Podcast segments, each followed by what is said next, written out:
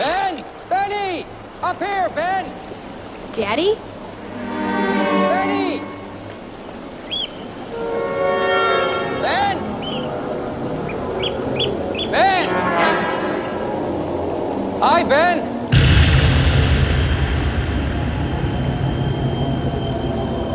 Daddy? That's my home now, son! You want a balloon, Ben? They float!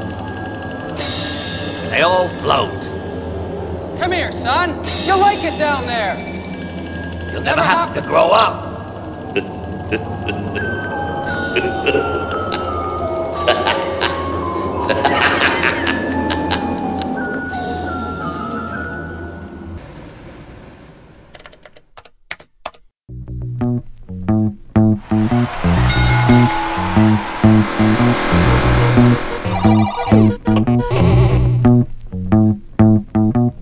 The industry. Ladies and gentlemen, you're about to witness some scenes from the next attraction to play this. This picture, truly one of the most unusual ever filmed, contains scenes which, under no circumstances, should be viewed by anyone with a heart condition or anyone who is easily offended. We urgently recommend that if you are such a person or the parent of a young or impressionable child now in attendance, that you and the child leave the auditorium for the next.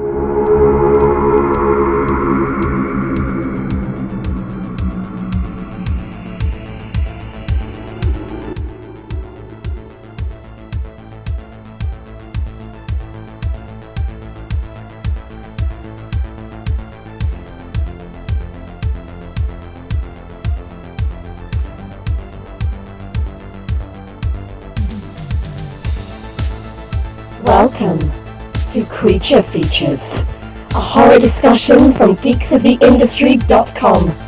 And now your host, Chunky Larry.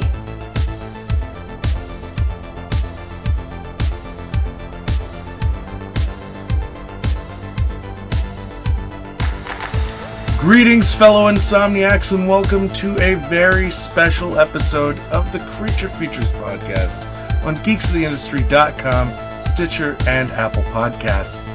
I am your host. My name is Chunky Larry, and I'm getting to do something right now that I absolutely cannot believe I'm getting to do. Um, in in the in the early '90s, there was a mini series that was released that when you were a kid from the '80s, everybody who wasn't supposed to saw it, seen it, and we were all deathly afraid of clowns following.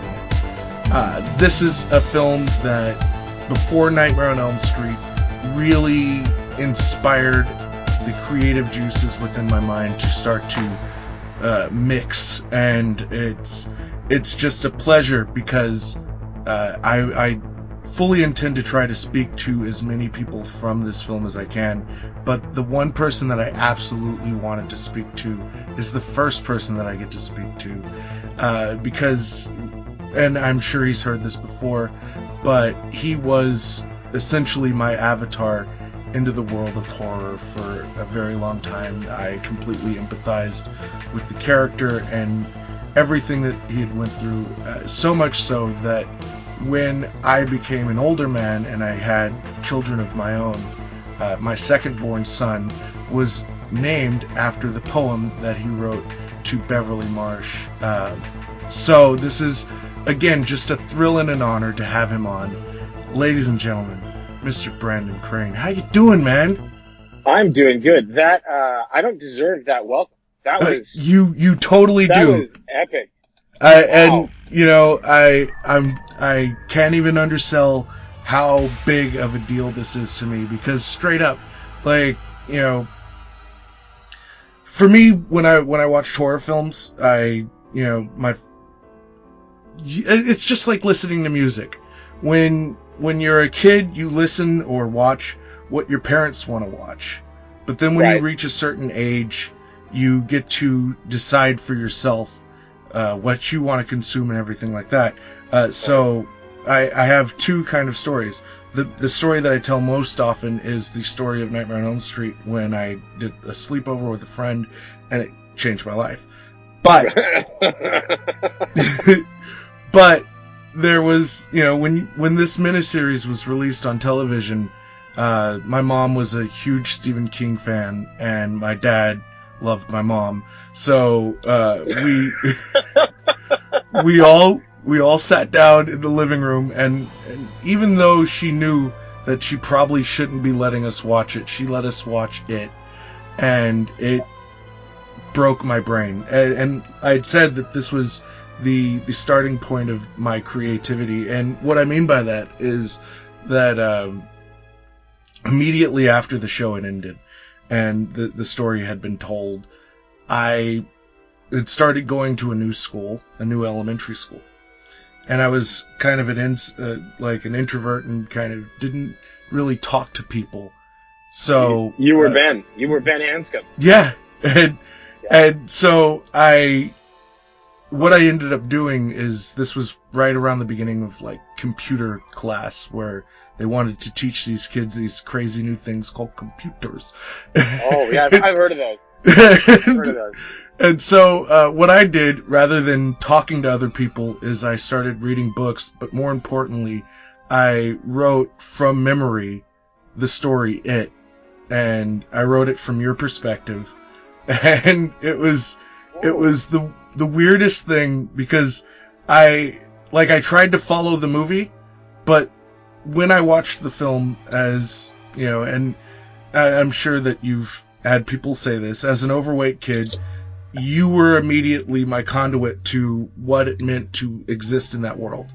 Because I completely understood everything that that character was going through and the desire, the, the longing to, you know, want to have this, this, you know, relationship with this girl that he had a crush on, wanted to be Mhm. the cool guy and the jokester like, uh, Richie wanted to be, you know, cool and it, it just because because of the way that he looks nobody saw all of the things that he possessed inside of him and that right. was that was an amazing story and it just it really compelled me in in a very interesting way to want to write and i and i know that you've undoubtedly heard this story uh, countless countless times in in countless different ways but that is literally why you deserve every kind of bit of praise that I am going to extol upon you uh, through the course of this awesome. conversation.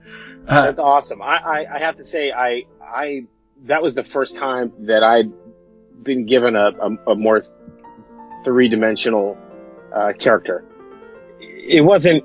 It was another role, you know, where weight played an issue. Obviously, it was, you know, a, a central. Um, it was definitely the weight was a, a central theme with Ben. Um, but there was more to it than that. I, I wasn't someone who just, you know, they'd pan to and there I am caught sneaking candy again or, you know, eating snacks. It, it was, it had nothing to do with snacks. Let's put it that way. mm, Right. And, um, and so I, I, I jumped at it. I, um, and all of those things that Ben felt, uh, uh, I, I was feeling at the time, it was the perfect time for me because I didn't really have the guts to just lay it out, you know, mm, to a girl that I like, um, like my friends could. Um, I, because of what I did, I moved a lot. Um, so I, you know, my tenure at a school would maybe be two years at best. And then it was like, Hey, let's move across town or let's move to a different city. Uh, so we're closer to LA or, you know, I, I moved around quite a bit. And, um, so I, uh, virtually every aspect of Ben's character, um, you know, not having, um, a, a father really, I, I, I was ready for this. I mean, this was this was a chance for me to do something that was, you know, challenging and, and way more meaningful than being the butt of a fat joke. Um, but I, it was definitely something that I already embodied. yeah. So it was it was it was really natural for me to be in that in that position and in, in in that role.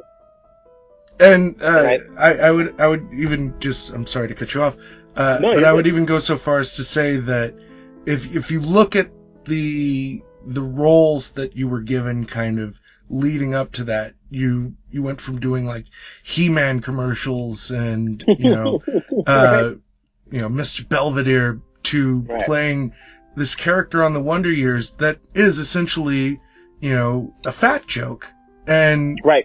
and the same thing on like Full House. Like that that was that was the perception, and I feel that it was a role like Ben Hanscom that really redefined, at least for me, what an overweight character could be. You know, because Right. I th- I think that we're more than the way that we look, and Of course we know, are. uh, specifically women always say, you know, I'm not just a pair of breasts, I, I am a person. Uh, same with us. I'm not just Right. a pair of breasts. We're not just. a I'm a pair of man. yeah. Yeah, right. and so, You're right. but yeah, It, norm- it- it normalized things for a lot of people. Um, you know, even people who are that age watching it now. So I mean, uh, virtually, I mean, the common thread that I get when I get fan mail or something like that, even after all these years, it is you normalized me in in inside.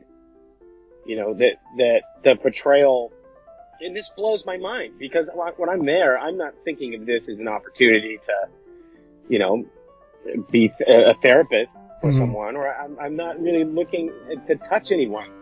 Um, you know, particularly, I'm, I'm just doing my job. But when you hear that kind of feedback from people and, and just what that meant to them, um, I think passively it, it, and I would realize it years later, it, it, it meant the same for me as well. It meant and the same for me as well.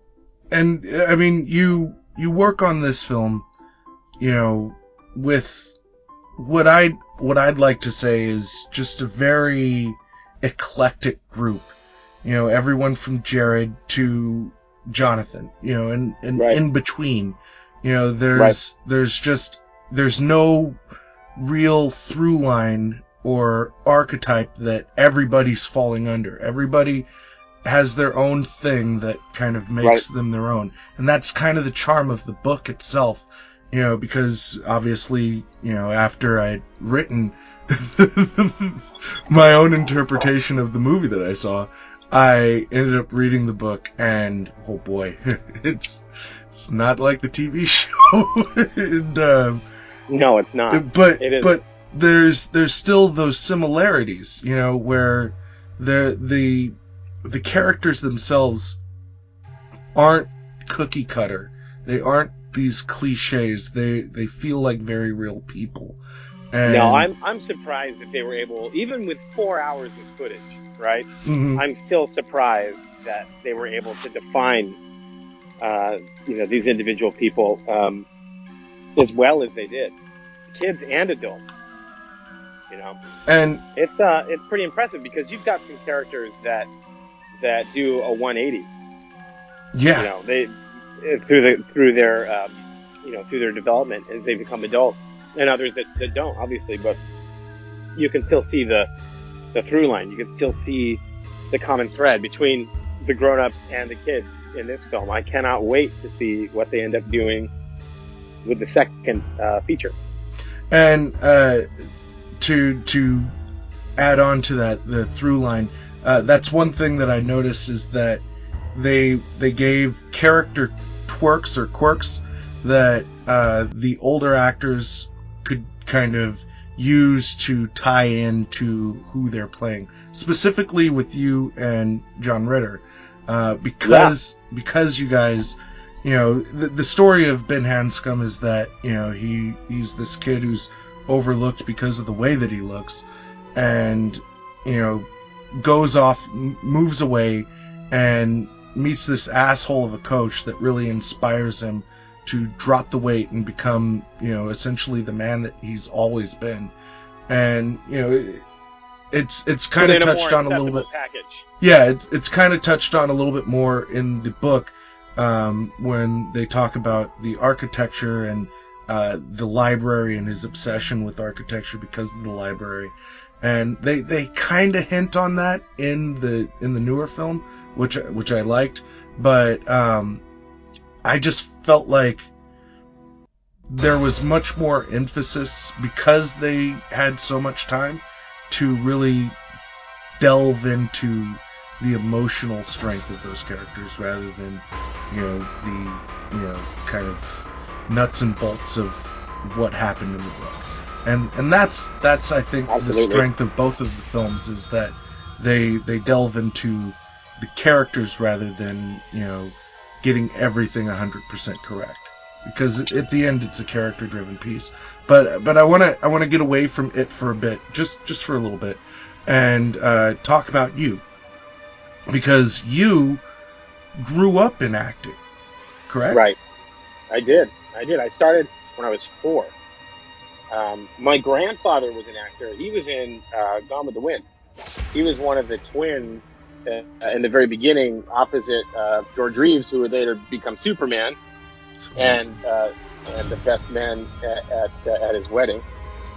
Um, really you know, they were, yeah, yeah, they were, they were friends. They went to school together at the Pasadena Playhouse.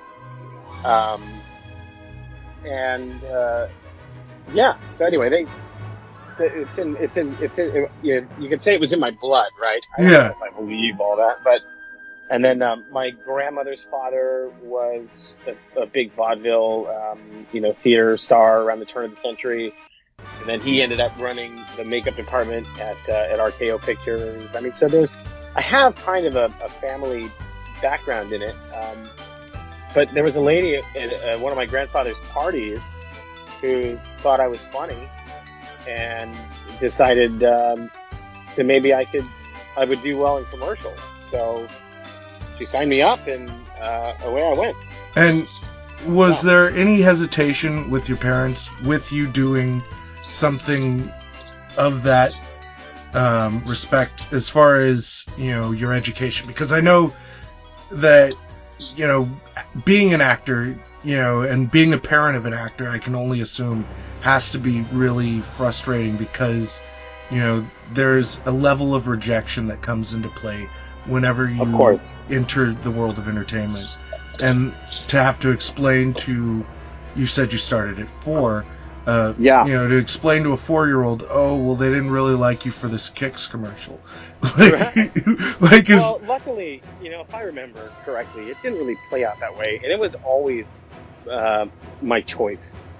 You know, it was because at the time when I started, I lived in Escondido, and um, you know, so that was a, a heck of a drive uh, to go up to LA to audition for things after school, whatever. So it was always when I could do it. It wasn't you have to be here. Um, and when you're four, you don't really, at least I don't remember ever taking any real interest in things until I was like eight or nine. Mhm. So if I didn't get it, I didn't get it. It was an easy lesson to learn. Um, you know, and I, I never really took it personally, especially when you walk into a room and there's 50 kids, um, you know, all waiting to do the same bit you're going to do. It's, uh, you know, the odds, you have 2% odds of, of getting the role. was there ever anything that you went up for that you wish that you got There are a couple. Um, there was the uh, the kid in uh, So I Married an Axe Murderer. I, I would have loved to have been head. Um, you know, that would have been look at the size of that boy's head look at that head. No, that would have that would have been good. But then you know, uh, other things might not have happened. yeah I mean, there's there are a lot of things. I, I don't recall many things that broke someone out um, that I missed out on. so you were Yeah. never like oh i really wish No. i could have been on the explorers or anything no, like that no, no, Okay. nothing. like that. and you know you you do this acting thing kind of uh, while you're getting an education or how does that work how does how does school and acting work for a young It, actor it was harder. It was harder then. I know it's easier now because kids have more protection. Mhm. Um, you know, the teachers didn't have to take time out to help you do things. And every day you're on set as a kid, you have to do at least three hours a day of schooling. Mhm. Right, to comply with the, the, the schooling standards. And um, so sometimes uh, they would bank time So they'd just call you up and have you come in and do 12 hours of school so they could work you nonstop, you know, for four days in a row. And Um, and what are the hours for a young actor? I, there, I, I mean, I know there are certain rules, but, um, you know, I, like when I was doing Wonder Years, I would get there at a quarter to six, um, and be ready, and be ready, uh, you know, to, to go on at eight, or at least be in school by eight, um, you know, and put in, put in some time, and then, uh, we'd leave at seven or eight o'clock at night. Damn. Sometimes we leave at two in the morning. It just depends on what we're doing. If we're shooting outside, I mean, there's one time when I was shooting one episode of Wonder Years during the day on a normal schedule, and there was an episode that was about four weeks behind schedule, and they had to do reshoots. hmm So we were working all day, and then at night, you know, driving out to Burbank so we could do some outdoor scenes, you know, reshoot. Um, you know, that, that's challenging, but at the same time, that environment in particular, um, was really nurturing and, um, it was a lot of fun. So I never felt like I was really at work. You know, I'm not grafting behind a machine all day. You know, I'm, it's pretty, uh, it's pretty, pretty lax. And uh, you know, when when you get to the point where you've now been in this this mega hit, because that's there's there's no other way to explain it, as, but a just gigantic, like global sensation, because that's what it was. It was, you know, it was risky in the sense that I don't think up to that point they did the uh, the miniseries for Stephen King thing since Salem's Lot. If I'm not mistaken, I think that that was the last time that they did it, and um, for it to be as big of a TV event as it was, and for you to be as recognized as you were, did you think, all right, here we go, we're off to the races. Now is now is where it starts getting interesting, or did you just look at it as a job and when you seen that it was doing as well as it did, you It, were kind of uh, weirded out by it. It was really just a job. Um, you know, what had happened um, on on several occasions is um, the, the process to get the job uh, was really long by comparison. I mean, there was a lot of time that passed for me between the first audition and the callback, and then like a final callback, and then you know, so there was so much time in between those events that um, I really thought it was just another job I didn't get Mm. until the very last matchup when uh, someone, I think it was the camera operator, I'd asked him, and you're really not supposed to do this, but I said, who else are you considering for this? And um, he said, well, we're looking at kids from everywhere, you know, Dallas, um, New York, Vancouver, um, Seattle, but uh, but I think it's going to be you. So I left there with full expectation. You know, I was Mhm. like that. That would be amazing. Wow. You know, I but I I, I didn't feel like I'd made it. Felt like um, it would just be another feather in the cap. But after it is released and it is received the way that it is, were there offers that started to come in, or was that Uh, not a you know, thing? I don't know if it really wasn't a thing for me because I I was you know more of a, a day player. hmm I was most of the stuff that I did was all guest star work, and um, and I was already busy with Wonder Years, and that was about the time when um, I was working the most on that show. So I think I think an episode of a couple episodes of Garry Shandling's show came out of that. Um, there was one episode that was called uh, Nathan's Sheer Madness, and they needed a kid uh, to stab, you know, a bucket full of blood, and pretend that he was murdering his parents. Um, in, in a way, yeah, in a, in a, in a very strange way um, that only Garry Shandling could could pull off. Um, and then Get a Life, uh, you know, came as a result of that. Uh, and then I just went back to work on Wonder Years and, and did that for a few more years, and then um, and then kind of kind of dropped out so I could uh, finish school and um, and find something else. For a little while, I wanted to be a cop. Really? Oh yeah. Like uh like a beat cop or a detective? Oh, Did oh, you have no, no, any no. kind of Just- I just wanted a really bitchin' car with lights and sirens. and drink Dr. Pepper. You really love CHiPs is what you're saying. oh, I did. I love CHiPs, and um, you know, but it, it it didn't really work out. It it really wasn't for me. I I I'd involved myself in a couple of organizations, and um, it just the more I saw, the more I, I realized it just wasn't for me. And when when you get to college, you discover acting again, correct? That's that's where it happens. Yeah, yeah, that's where it happened. I uh, I needed another half unit to get my full um, my full boat, so I could get an insurance discount. hmm At least that's what I tell myself. I was really looking for just an easy A. I thought, oh, how hard could it be? I, I went and I signed up to to be a, a stagehand for um, for the, the production at school. hmm And um, I remember being on stage, and uh, there was a, a really huge scenic shift. And I was lying on my back, and the set was made of a turntable. So I'm on my back as I'm on this turntable that I had no idea was going to spin during this transition. And I watched all these lights change, and I watched, you know, the the contents of the box that I'm in, you know, shift, you know, magically around me. And I thought, oh wow, this is this is pretty cool. hmm So then, you know, I, I tried out for the, the next play that they did and got in that. And, um, and that was, the rest was the history. And You know? being from the world of television and and then going into the world of theater, Yeah. there there's they're two different beasts, and this is something that I always try to talk to whenever I have an actor on that's done any kind of work in theater. Uh, and I know that a Yeah. lot of it is projection and you know being able to take beats and have you know cuts and things like that, and you're riding off of the the energy of the audience.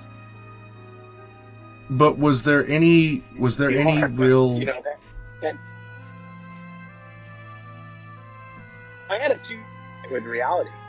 I thought, you know what, this is going to be a cakewalk. You know, when rehearsal started for this show, for example, it was Amadeus. Mhm. Um, and I, I thought, oh, it's going to be cakewalk. You know, I've done this for ever. I've done this for 15 years. This has to be, you know, how hard could it be? Um, and I, you know, one of the guys that I was acting opposite against, um, he, actually stopped mid scene and said, it would be really helpful if you looked at me. right? And I thought, oh yeah, okay, yeah, I mean, that makes sense. I, I didn't know what I was doing in that regard. I mean, yeah, you can, in, you can inhabit a character and you can, you can do things, but, but there needs to be a technical, uh, capability. You, you have to, it, it is a craft. Mhm. That word is so overused, but it really is. It, it has to be something that you develop. Um, and I learned very quickly how to be present as opposed to making sure I didn't screw the lines up that they just changed 10 minutes ago. You know, it, it was, it was definitely about being present. And, and it was, I learned all the things that would have been great to know then. Mhm. I mean, I I think if I knew those things then, I would have been unstoppable. right?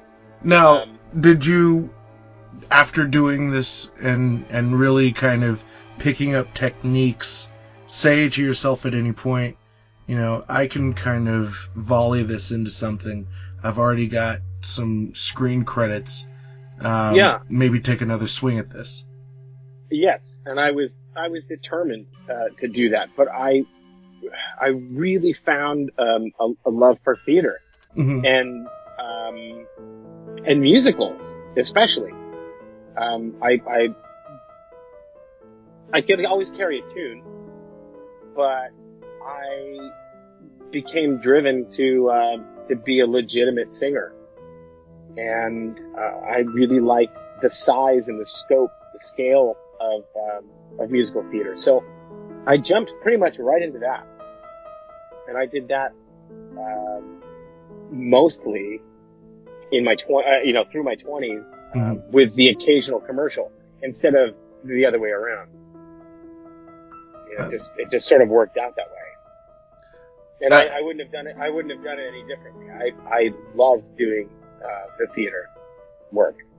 And is there? Do you have a particular favorite uh, musical?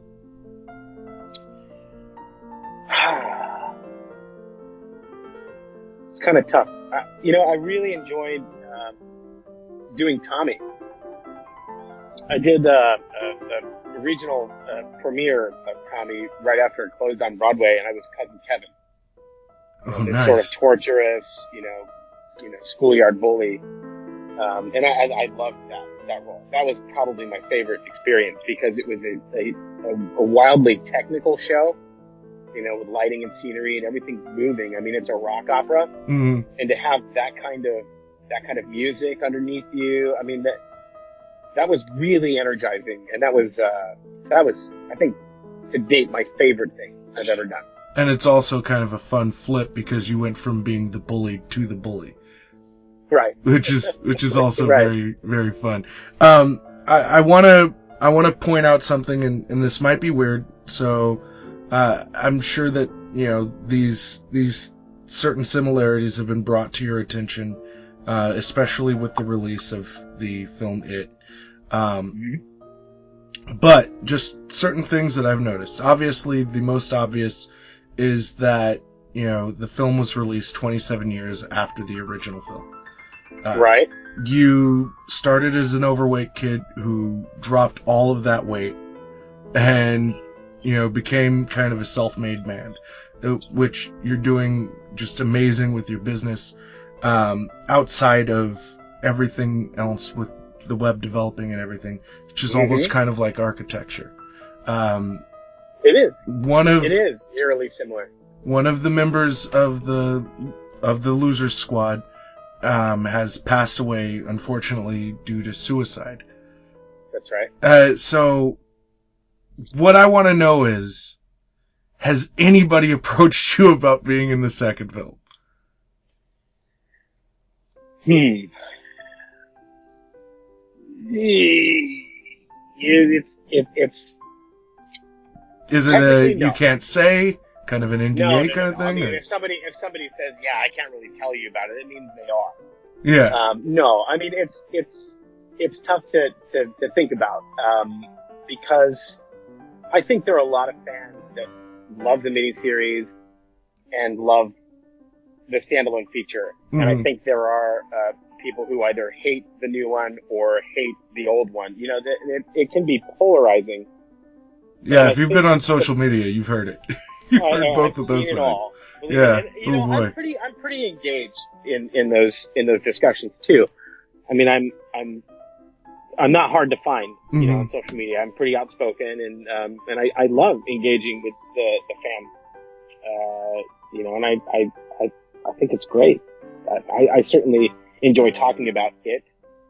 So, um, you know, if there's people that have, you know, questions, I, I'm, I'm happy to, to talk about it. Um, so I've seen some really interesting commentary uh, about it, but I think there is a, a, a large enough faction of people who, um, while they think it would be cool for trivia purposes, would love to to just keep them as separate universes. hmm You know, even even the homage to, to Pennywise in um, even the homage to Pennywise in the clown room in the new feature Yeah. was too much for some people. You know, whereas I thought it was cool. I Yeah, I thought "Oh, it was a nice you know? touch. It's a nice touch, Yeah. but I, I see that there are enough people that are, are purists and they, they, they would like to see them remain separate universes. And that includes fans of, of, of the original miniseries as well. They, they're not into that idea. So, um, yeah, that doesn't really answer your question. It But, does. um, it does. It it does in a very diplomatic way. Um, the the one last and and I hate it's it's my least oh, I favorite that thing. one like a politician. That was good. Okay. It, it's it's my least favorite thing to ask an actor because it it seems dismissive of the work that they've done. But watching Tim Curry as Pennywise, was there because I know that some some actors in horror films, uh, when they play a villain, they keep away from the protagonist just to um, keep that fear kind of real. Was there Right. any of that on the set, or was it just like he came in, smoked a cigarette, they put the makeup on him, and he went crazy? No, he was very quiet.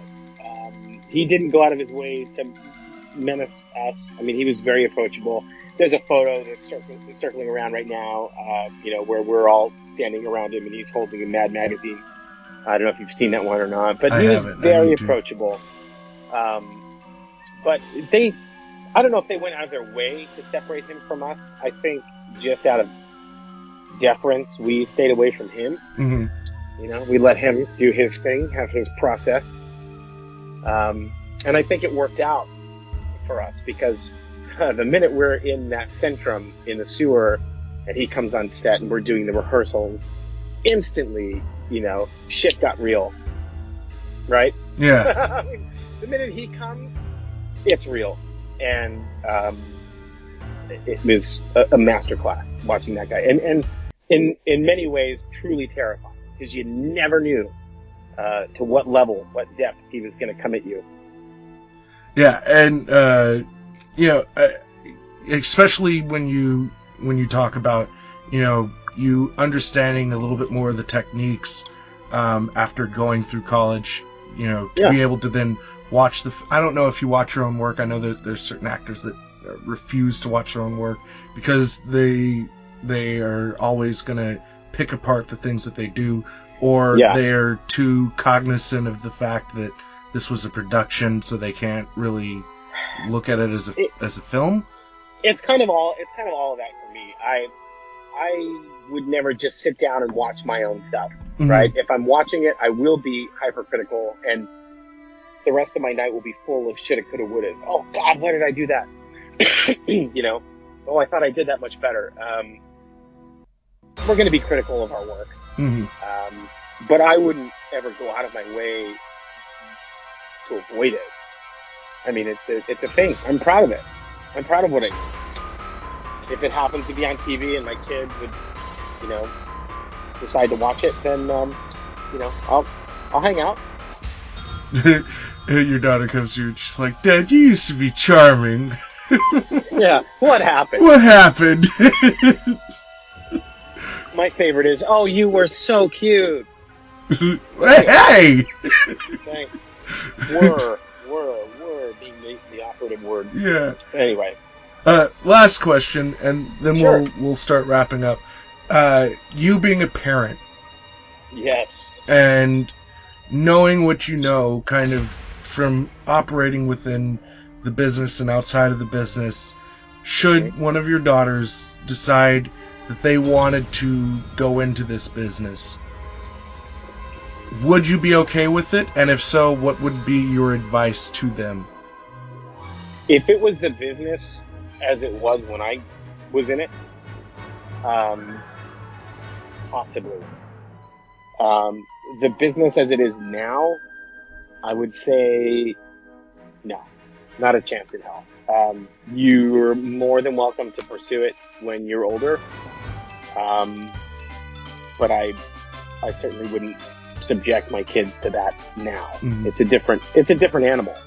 Mhm. It's not to say that it was, you know, wonderful. I mean, you do see instances of kids that grow up in the industry, you know, a couple decades ago, and they they never come out of it Yeah. because that's that's the time of your life when your world and your perception of the world and the, your perception of yourself in that world uh, is at the height of its development. So if things are coming easy for you, your view of the world is going to be skewed. Your view of your place in the world is going to be skewed unless you have a grounding force. And um, especially now in Mhm. the era of Jake Paul, oh Mhm. hell no, hell no. it makes total sense. And I, you know, I had uh, given some thought to letting one of one of my older sons uh, do the photo modeling, and just I I got maybe like dipped the toe in, and it was just like, ew, Mhm. no thanks. Yeah. I, I don't No. like I don't like the way this no, is working. it's kind of weird. But if you know, if my daughter decided that she really wanted to do it um, later as an adult, Mhm. I would make sure that she had every um, you know avenue of training available. I would I wouldn't put her into the world as a neophyte, you know, as someone who you know You wouldn't just Like toss her in the who- water and see if she swam. No.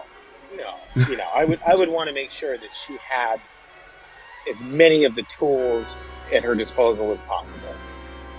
You know, that means completing a program somewhere, getting a lot of experience.